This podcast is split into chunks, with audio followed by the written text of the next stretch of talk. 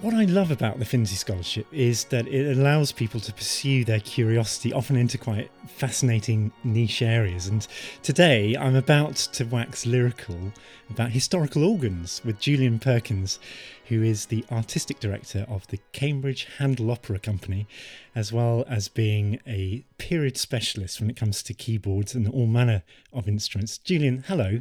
Hello. How are you? Well, I'm fine. I mean, it's been quite an exhausting time for me, actually, because up until Monday, we were homeschooling our two young boys. So this week's been a blessing. They've been at school. Well, thanks for sneaking this podcast in. My first question to you, Julian, is because it is a reasonably niche area, but we're used to that with the Finzi Scholarship. Honestly, we had a piece recently that was inspired by the tracks of Arctic hares, for example. So my goodness. This is relatively mainstream. My first question to you, though, is how did you get into the whole period scene and in particular historical organs? Well, I was very fortunate at school. There were various organs I could play on for chapel services, and there was even a harpsichord. So it was a wonderful place to try lots of rock music. And I also played for a recorder, and I sang in choirs where we sang a lot of early music. So I had a great way in to the style through those experiences.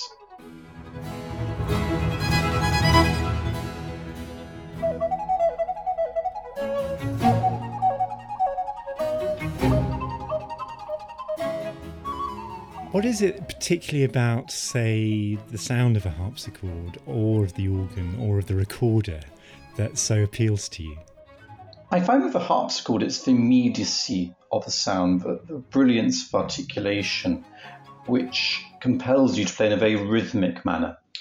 On historic organs there's a wonderful panorama of sounds which invite one to try lots of different interpretations with the music, and the instrument informs the interpretation very much.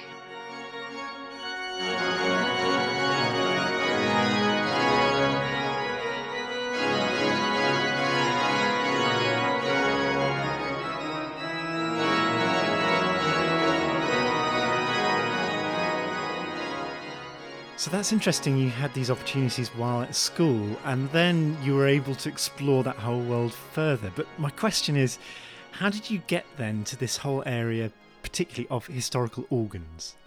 As a student, I remember the esteemed harpsichordist Kenneth Gilbert telling me that it was a shame that players often thought of the organ repertoire as being like the other side of the moon. I love that. Yes, it's great, isn't it? It's a lovely image, isn't it? It surprises me. Does it surprise you that it felt so alien and so distant to him and he would represent it thus? Because it would, to the outside layperson, it's only a short skip and a jump, really, from harpsichord to organ repertoire. Yes, I mean, he's probably being devil's advocate a little bit.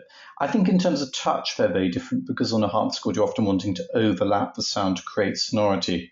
And on an organ, that would be pretty disastrous. It would be very sort of murky and muddled then.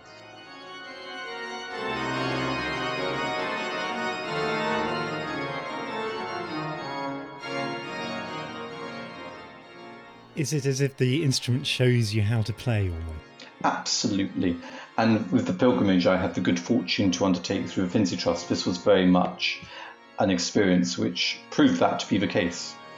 Tell us more, because that happened in 2007. That's right, yes. There was an organ pilgrimage, if I can call it a pilgrimage, where I went to the Netherlands and Sweden to experience at first-hand historical organs and copies of, as well as meeting leading exponents. I personally, and this just is displaying my ignorance, didn't think of Scandinavia as a place where you might find historical organs. That was a fascinating part of this pilgrimage, going to the GoArt Institute in Gothenburg, also known as the Gothenburg Organ Art Center. The jewel in the crown is the Örgryte New Church, in which one of two organs is a four-manual instrument that embodies the aesthetic ideals of Buxtehude's organ at Lübeck Cathedral, which was sadly destroyed in World War II. Anyway, I wanted to share with you a rather unusual bit of information about this instrument because it's possibly unique in having several different types of bellows. So one can literally choose on which lungs to play, showing how the organ can be a living instrument replete with, if you can pardon the expression, erratic wind. Erratic wind. Yes, I think that can be utterly pardoned because it's now the quote of the podcast. And I'm thinking of Scandinavian organs with irritable bellow syndrome. But back somehow to the matter in hand, which is, I suppose I have this question, how did this first-hand contact with these formidable instruments actually inform your practice? Because I guess there must be two basic leanings. Either you go to orthopraxy and you develop almost a dogma around representing faithfully the composer's intentions as far as we can discern those, or perhaps you feel a sense of liberation and it invites more experimentalism. So which area do you lean towards most? I'd like to think I'd be leaning more towards the second. I think it's great to have the discipline and the dogma, as you put it, of understanding original instruments and their limitations. But at the same time, I think this should show you what tools the composers were working with and try and develop these experiences on your own terms so that you can share the music as best convinces you for other people. So let's go into the specifics then. I read in your report that you were able to play on the famous Baroque organ by Schnitger in the Laurenskerk in Alkmaar. So what did you notice specifically through playing on that instrument? Three things spring to mind. Firstly, the physicality of playing the instrument. The touch on this instrument matches the sound in a way that I found relatively rare in historical copies of organs, contrary to the electronically assisted keyboard actions found in many so-called Baroque organs. The keys and pedal notes are connected to the pipes via wooden trackers. So this makes one engage physically with the sound and adapt one's touch according to the volume. So one can't gloss over musical details. One really has to get into the instrument, quite literally. And then the second thing is sonority. So I'm thinking about the rich overtones I heard on the various reed and mutation stops of this wonderful instrument in Alkmaar. There's a real richness to the sound. So, and also what I call the chiff to the pipe, the onset of the sound. I love that word, chiff. It's great, isn't it? The chiff. Immediately takes you to what you mean. Good. I'm glad to hear that. It's a lovely sound, isn't it? Chiff.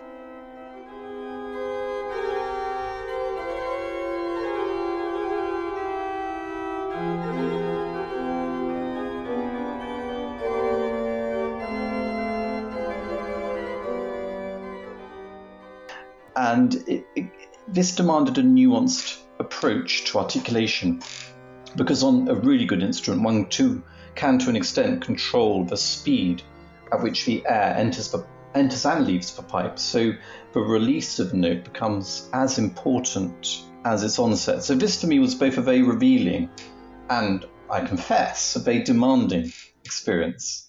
Oh, you've answered one of my questions, which was going to be, did you actually enjoy the experience? This new physical challenge of having to press into the keys more.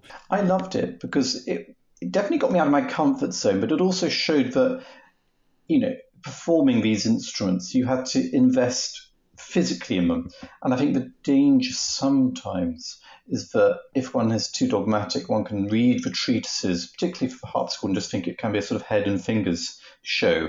And this shows that performers, or players, I should say, back in the time, did have to think about how they used their whole body to play the sound. I'd love to see how you perform now at the harpsichord. Do you think you're more physically invested as a result? I'd love to think so.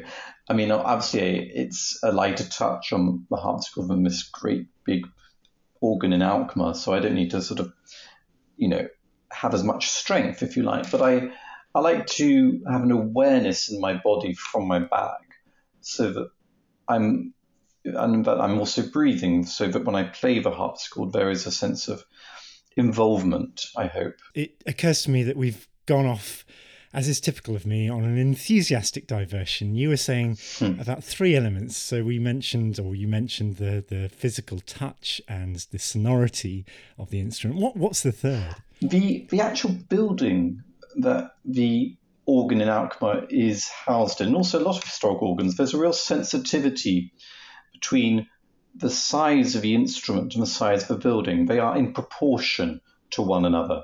And I'm sure that happens a lot nowadays with instruments, but I found this was very much the case with these instruments. And so one learns how to listen to the building when choosing one's tempo and how one might articulate. So the building acts quite literally as a sound box. So this gave me an awareness of that and how it's important to respond to one's environment. Can you give us an example of a piece that particularly came alive through being played on a historical instrument? Yes, a toccata by Buxtehude, which is very much in the stilus fantasticus style, the fantastic style, which was this wonderful style which emerged where there's this wonderful dialectic, I should say, between improvisation and counterpoint. So there's freedom and discipline inherent in the structure.